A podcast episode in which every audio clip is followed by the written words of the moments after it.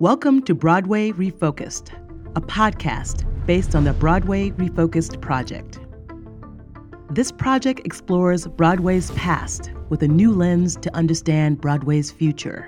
In each podcast episode, we will amplify the stories of women, queers, Black, Indigenous, and people of color in musical theater.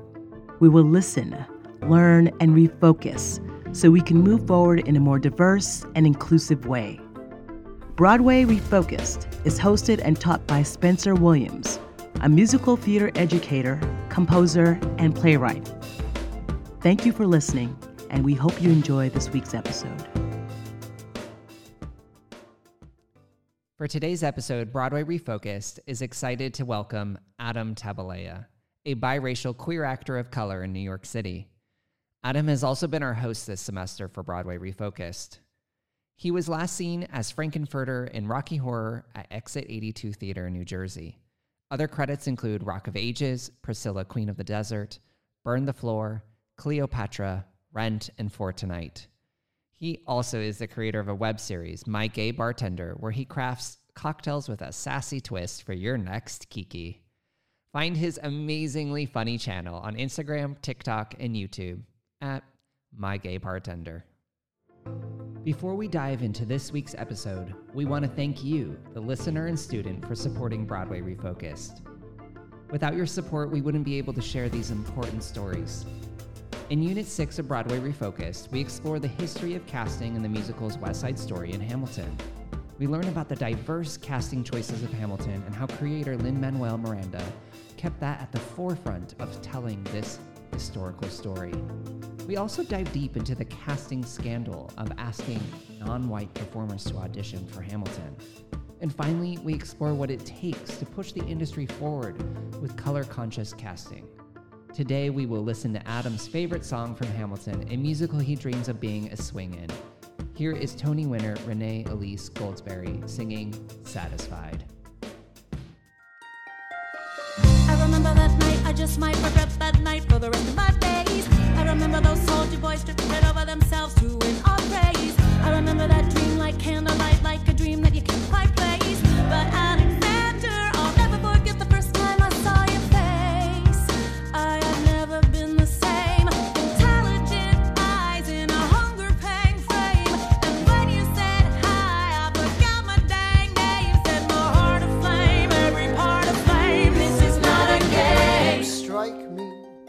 woman who has never been satisfied. I'm sure I don't know what you mean. You forget yourself. You're like me, I'm never satisfied. Is that right?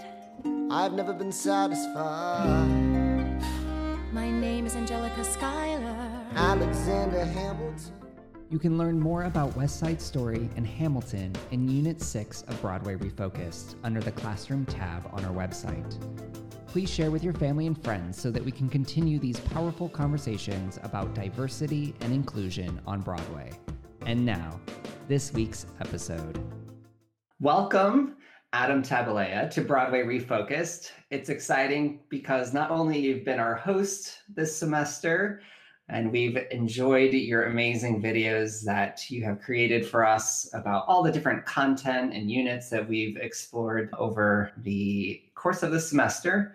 But we're really excited to talk to you today a little bit about your experience as an actor in New York City and also in the Bay Area, and about diversity and inclusion and what your experience has been on that. Well, Welcome. I'm happy to be here. Hi, everybody. Why don't we just start from the beginning? Tell us a little bit about your journey in musical theater and how you got to New York City. I grew up in the Bay Area. I was born in San Jose and was raised, came into adulthood, but I started doing theater in high school. It started in choir, and then I got recruited into this organization called the Children's Musical Theater of San Jose, or CMTSJ, which is like this super competitive youth theater that was kind of an amalgamation of all of the performing arts students throughout the Bay Area putting on these like professional grade shows essentially. And so I went from knowing nothing about theater to being thrust into breathing, living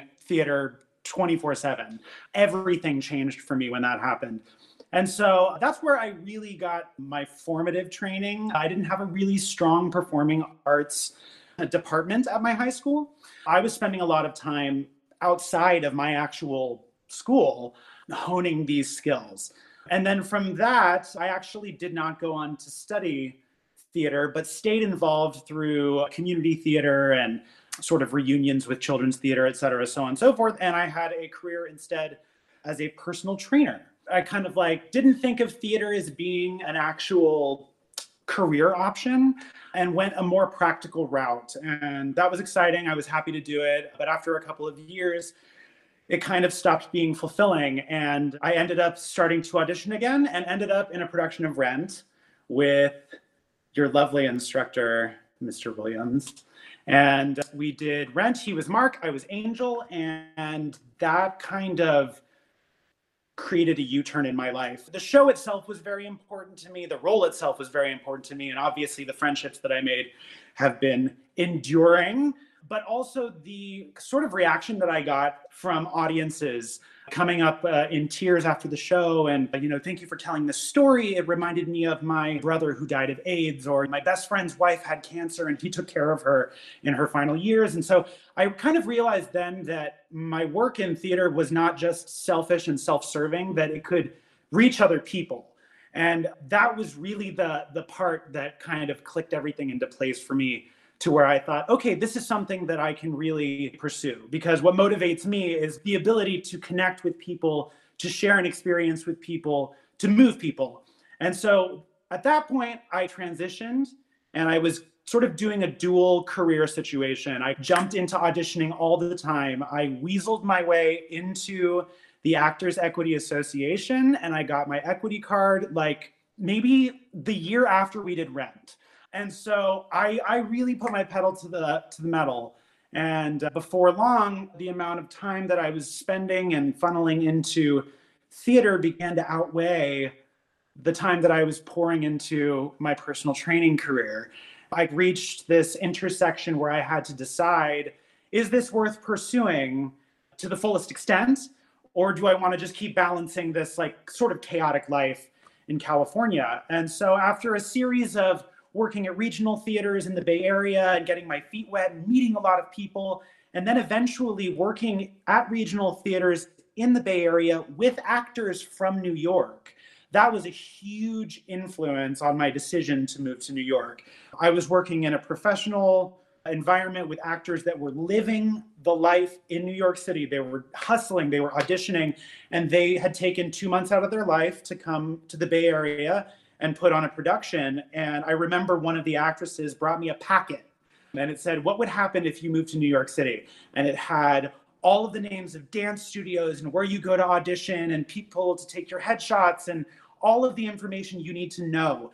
And the year after that, I flew out to New York for my first visit. I stayed for a week. I saw three Broadway shows. I flew home, and a year later to the day, I moved to New York City. And now I'm here. Was that your first visit to New York City? My mom brought me to New York when I was literally an infant, so I don't really count that. So, yes, it really was my first visit to New York. I saw Anything Goes, I saw Ghost, and I saw Newsies. So, very like varied sort of array of shows, which I thought was really cool. And then the cool thing is, right after that, I flew back to California, and the day after I got back, I started rehearsals for a chorus line. And in a chorus line, I don't know how familiar you guys are. It is an incredible show and super diverse and was really groundbreaking. But it's about a group of ensemble dancers auditioning in New York City. And I had just the week before been standing in Shubert Alley where the show originally ran. And I like harnessed all of that energy and brought it back to California with me for chorus line. And I was like, I'm gonna do this. And then a year later, I, I sold all of my things and I moved to New York with two suitcases. Perfect. What was it like in the Bay Area as you moved into becoming an equity actor? What was that like for you as a, a mixed race actor? Well, you know, it, it was interesting because I feel like about 10 years ago, when I was really starting to get into the professional and regional side of things, it wasn't quite as socially conscious as it is now from the sense of real, true ethnic representation on stage.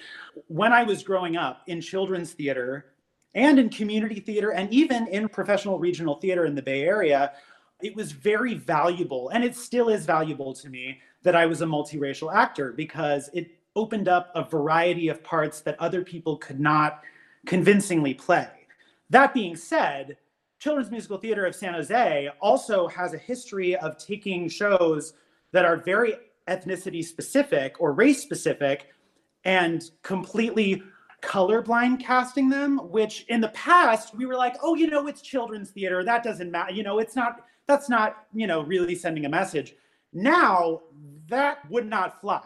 And they have been called out for that as well. And so my journey as a multiracial actor has really morphed and changed over the course of my career because I went from really banking on my multi ethnicity and you know I love dialects I love researching other cultures and whenever I've taken a role on that is not my specific ethnicity it is always done with care and with respect as it always should be because I am taking that responsibility on myself. But I do think that there are probably casting choices that were made in the past in my career that probably would not fly today because we're much i think as a whole we are and should be more interested in an ethnically accurate representation of the characters that are on stage. So did you feel like there was a difference inside of that experience from going from the bay area to new york city? I did. Well i you know there are a lot of differences between the Bay Area and between New York City. I will say that, yeah, I feel like there was a, an extra sensitivity to it out here that I had not experienced in the Bay Area. I feel like they were a little bit more relaxed with the idea of, well, you know, you look like you could be Indian esque. So we can cast you as the fakir in Secret Garden, you know, even though I'm Filipino. Yeah. So they were kind of stretching a little bit more. Whereas out here, I ran into, and this will kind of dovetail into another topic, which is really important, which is my name changing. I was participating out in New York in a uh, kind of a pay for play audition situation where you pay a fee to attend a class that is taught or hosted by somebody very important, say a casting director from an important agency or something like that. So you pay a fee in order to become visible in a way to these people. So we had a day in one of these classes where they had two casting directors from big major league casting agencies for musical theater. They came to watch us do a couple of segments of songs, like a 16 or a 32 bar cut of contrasting music.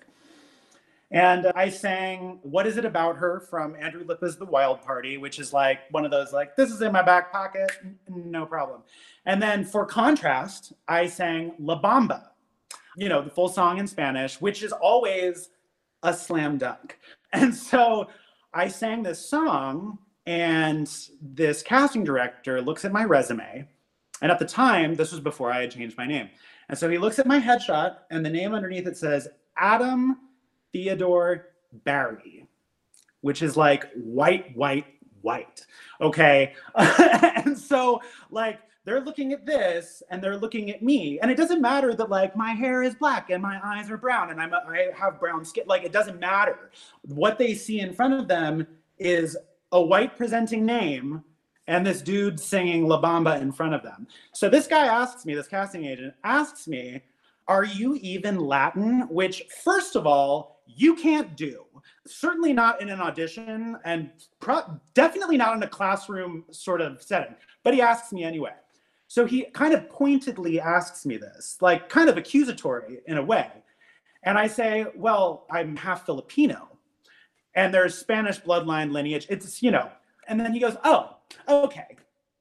And so eh, that somehow then validated my performance. I was then allowed to be good at performing that song because I had confirmed to him. That was kind of a, a, turning point for me because I realized that when you're auditioning, you don't have the time to tell somebody, hey, my name is Adam Theodore Barry, and contrary to what my name says, I'm actually half Filipino.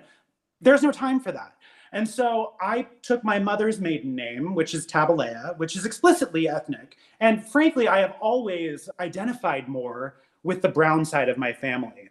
And so, in a way, I got to honor that side of my family and my mother. And it also served the purpose of getting to communicate to them that I can, you know, represent. You know, I, I'm qualified, I guess, to play particular characters. What was that like being in the room navigating that type of scenario? I'm also assuming here, and maybe this is a poor assumption, but I feel like it's probably right, that that person was white. Yes, that's, yeah, absolutely. I mean, you're literally presenting in front of him as who you are, which, like, you do look ethnic, right? And he, as a white person, goes, How can you sing this song? What was that like?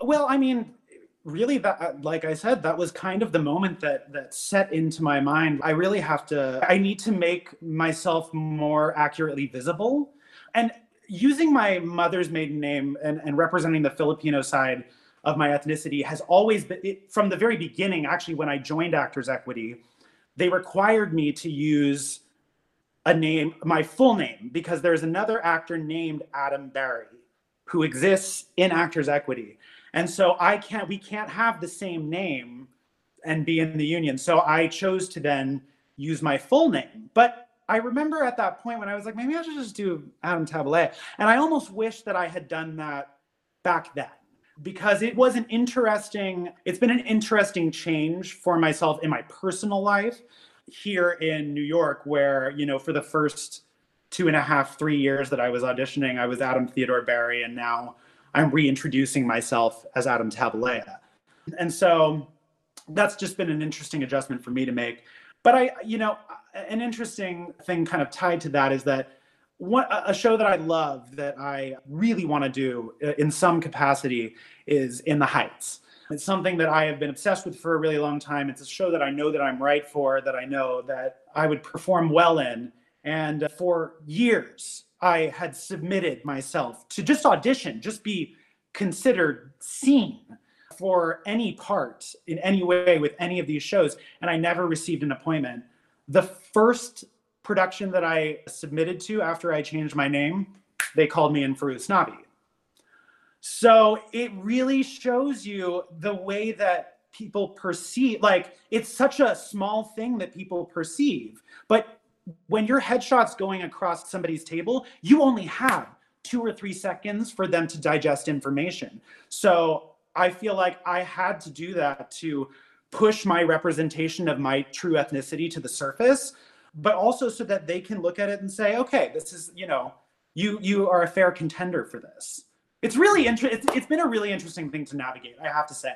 As as just growing up with a like Irish dad, Filipino mom, like and a blended family. Like I have three sisters that are like fully Filipino. I have a sister and a brother that are fully white, but we like integrated our family in a way where like we all consider ourselves six siblings. So my, you know, my ethnic upbringing is just so, and on top of that, being, you know, a queer man, it's like a very like multi layered situation. And so I feel like the name change kind of helps me better represent just how multi-layered I am.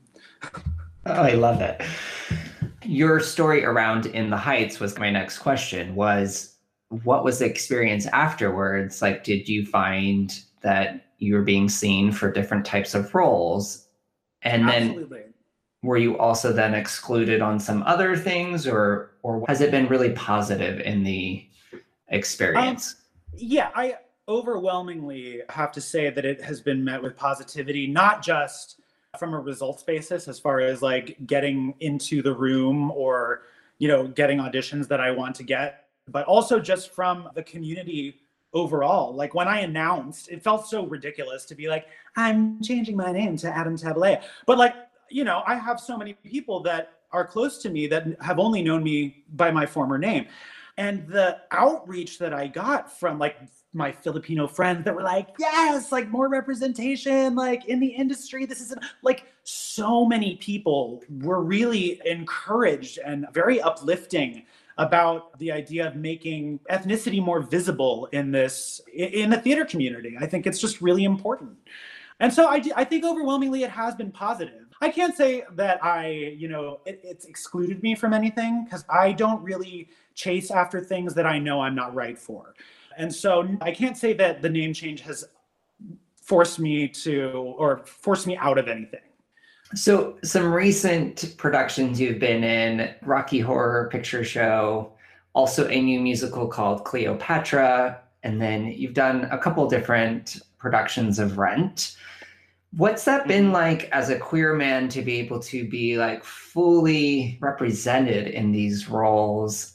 I have to yeah. say that getting the chance to be a part of shows that really pull I guess pull out the elements of my soul that I really like cherish has really been a gratifying experience for me. Again, like you said, doing Rocky Horror, doing Rent, a few times doing I, I, I did priscilla queen of the desert for six months cleopatra which was like a rave hip hop peace love hippie kind of musical you know i've been really lucky to be part of a lot of shows that require diversity not only in ethnicity but in experience.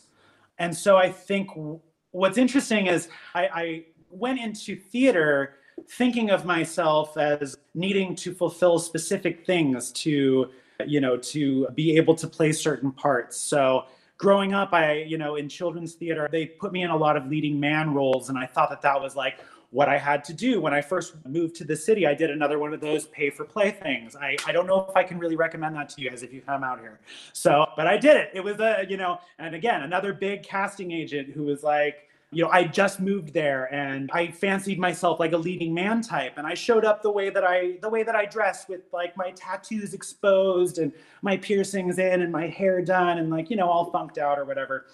And we had a one-on-one afterwards where he could give us feedback. And he was like, you know, there's just too much going on. You know, the hair and the earrings and the tattoos. And, you know, I just maybe put on like a, a baggier, like boot cut, dark wash denim and a white button up and like slick your hair. I'm like, you want me to look like all these other white boys that come in here? And so like, you know, but at the time I didn't know any, I, I, you know, I did, I was like, you're an expert. I just moved to New York, you know, and this guy is telling me you need to water yourself down to make yourself palatable. And so it kind of sent me into a tailspin in a way of like, okay, I have to change. Like I have to like change my hair and I have to change the way that I dress. And I can't appear as who I authentically am in order to book these roles. That's basically what I was being told. And so that really sent me into kind of a like a, a very confused place for a couple of years in the way that I approached my auditioning. And then I don't know what it was. If it was, you know, it kind of started with with projects like Rent, and then I started getting started booking roles that really called on these like sort of like queer superpowers, if you will. And even you know, uh, Rock of Ages was one of the first like major major things that I did, and I got to play Lonnie, who is like this like '80s like very Jack Blacky type of character, um, who's like a cartoon character, but he's like masculine but like also feminine and so it was it was interesting for me because it was the first time that i saw myself as a queer person in a role that is perceptively straight. And, and so I kind of had to trust myself going into that, that I could like be convincing in this role. And that kind of, I don't know, that kind of unlocked something. It gave me like a power in a way where it's like, oh, I can be this like flouncy, kind of like glittery, flashy person. And the audience isn't like, they're not worried about whether or not I'm gay. They're just like, you know they're, they're just enjoying what they're watching they're enjoying what you know they're seeing on stage and so it went from that into sort of okay well you know what that what that casting director said about watering myself down i'm going to do like the complete opposite of it so then i went from like covering myself up to like i'm going to show up in a like mesh shirt with a backwards hat on i'm going to have my piercings in and i'm going to sing poor unfortunate souls because I love Little Mermaid and like this is for Beetlejuice. So like it's correct, and you know, and it's always when I make choices like that where I come in and I'm not playing by anybody's rules necessarily. I'm still playing by the rule. You know, I'm coming in and I'm singing 16 bars, but I'm coming in and I'm doing what I do best. And and if I don't fit into the equation of what their show is, then I probably don't want to be part of it in the first place. And so what's happened is by shifting the way that I approach my audition, it's allowed me to really connect with the artists and the productions that need me the most, that need what I do specifically. And so, you know, I as a child like used to sing Whitney Houston into the garden hose at 3 years old in my sister's high heels and I literally grew up and am doing the same thing. So it's like you just have to trust like what's always been there, you know? And it's like when I went back to walking around in heels and singing songs that I love to sing and like being sassy the way that then the doors began to open for me to work that I really wanted to be a part of. I've seen this journey since I've known you for the last decade. So it's been kind of mm-hmm. amazing to see, but it's also an incredible thing to remind yourself, especially in auditioning, about just being your authentic self. And that will mean, hopefully, that you are a part of the right stories about the right companies who are supporting those stories. And then you, as an actor, will then be your best self in that experience as well. Absolutely. Well, and I think, you know, the cool thing about being able to bring the sort of like queer aspect of my experience to whatever characters that I play is that, like we had talked about, the intersectionality with being multi ethnic. And a lot of experiences that queer people and the queer community face really line up with what communities of color face, multiracial people face. And so these are all uh, elements that we can draw on from our personal experiences and infuse into our performances because in a lot of these shows, you know, that draw on these things on queer qualities or on qualities of people of race you know you have to there, there's an authenticity that you can bring to your performance. You can translate what you've gone through in your real life into the characters. So much of them rely so many of these characters if you look at things like uh, west side story and the heights even you know what is that experience like for a puerto rican person coming to new york and feeling like an outsider what does it feel like for a queer person to be put into a heteronormative situation? You know, there's so much crossover. And so I think what's really great is when you really uh, commit to kind of understanding your own experience and y- you can harness that and you can use it in the work that you do on stage. Absolutely. We have 10 quick fire questions for you. Great. What was the first musical you ever saw? I have very early memories of seeing Cats. I'm going to say Cats. Favorite musical of all time? It, it's Rent. A musical guilty pleasure. A musical guilty pleasure. I guess there's this little off Broadway show. It's really bad. It's called Zanna Don't. and it was it's actually this would be great a great thing for you to study because it is a queer musical that was off broadway and it was about a world where being gay was normal and being straight was like socially unacceptable. And so it's actually a really cute like there's only like eight people in it or eh, like 10 12 people in it or something. Maybe next year spencer. But it's like it's a really great show. So xanadu oh, i love that you said that. You mentioned that you were in high school musical so we'll skip over that one. Favorite cast album Currently, probably Hadestown. Your favorite musical you've had the privilege of being a part of? Oh, my. F- okay, this is. It's actually for tonight, which is the show that you wrote, because that is something that I feel like I've been part of since like the ground up. And every time I do the show, it is like the most uh, like um it, it's the most fulfilling overall wow thank you you're welcome thank you Adam did sing for the the first time we had anyone sing anything was Adam singing in the living room. So we feel the same way. Your dream role. Oh, I mean, there are really so many. God, I I guess I have. I mean, my dream role. I would love to originate something. That's the real. That's the real answer. I would love to create something on my own. Uh, I would like to create a role on Broadway, but man, that's so hard. I mean, the big one of the big prizes is Lafayette Jefferson in Hamilton, of course. Honestly, I just want to be a swing in Hamilton. That like I want to play like every part. Like I want to be one of those guys that literally understudies everybody.